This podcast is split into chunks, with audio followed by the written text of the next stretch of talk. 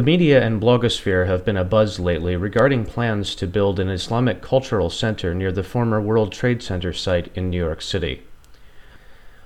While neoconservative pundits, Republican operatives, and political opportunists, both elected and hopeful, make a fuss over whether Muslims have freedom of speech, religion, and property, American citizens at large are being diverted from focusing on more substantial political problems. American politicians are driving this simultaneously boring and distracting wedge between citizens in order to obscure the major issues of today.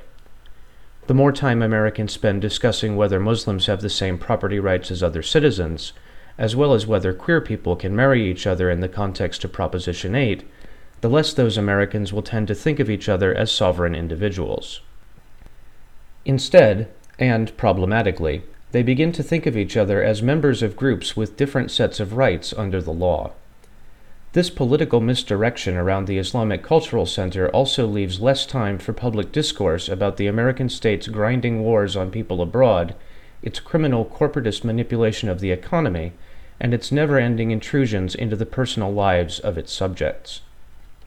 If discussing the American state's violent invasions into our social and economic lives isn't the political priority, we will forever be discussing marginal tabloid news like the spectacle of the Islamic Cultural Center.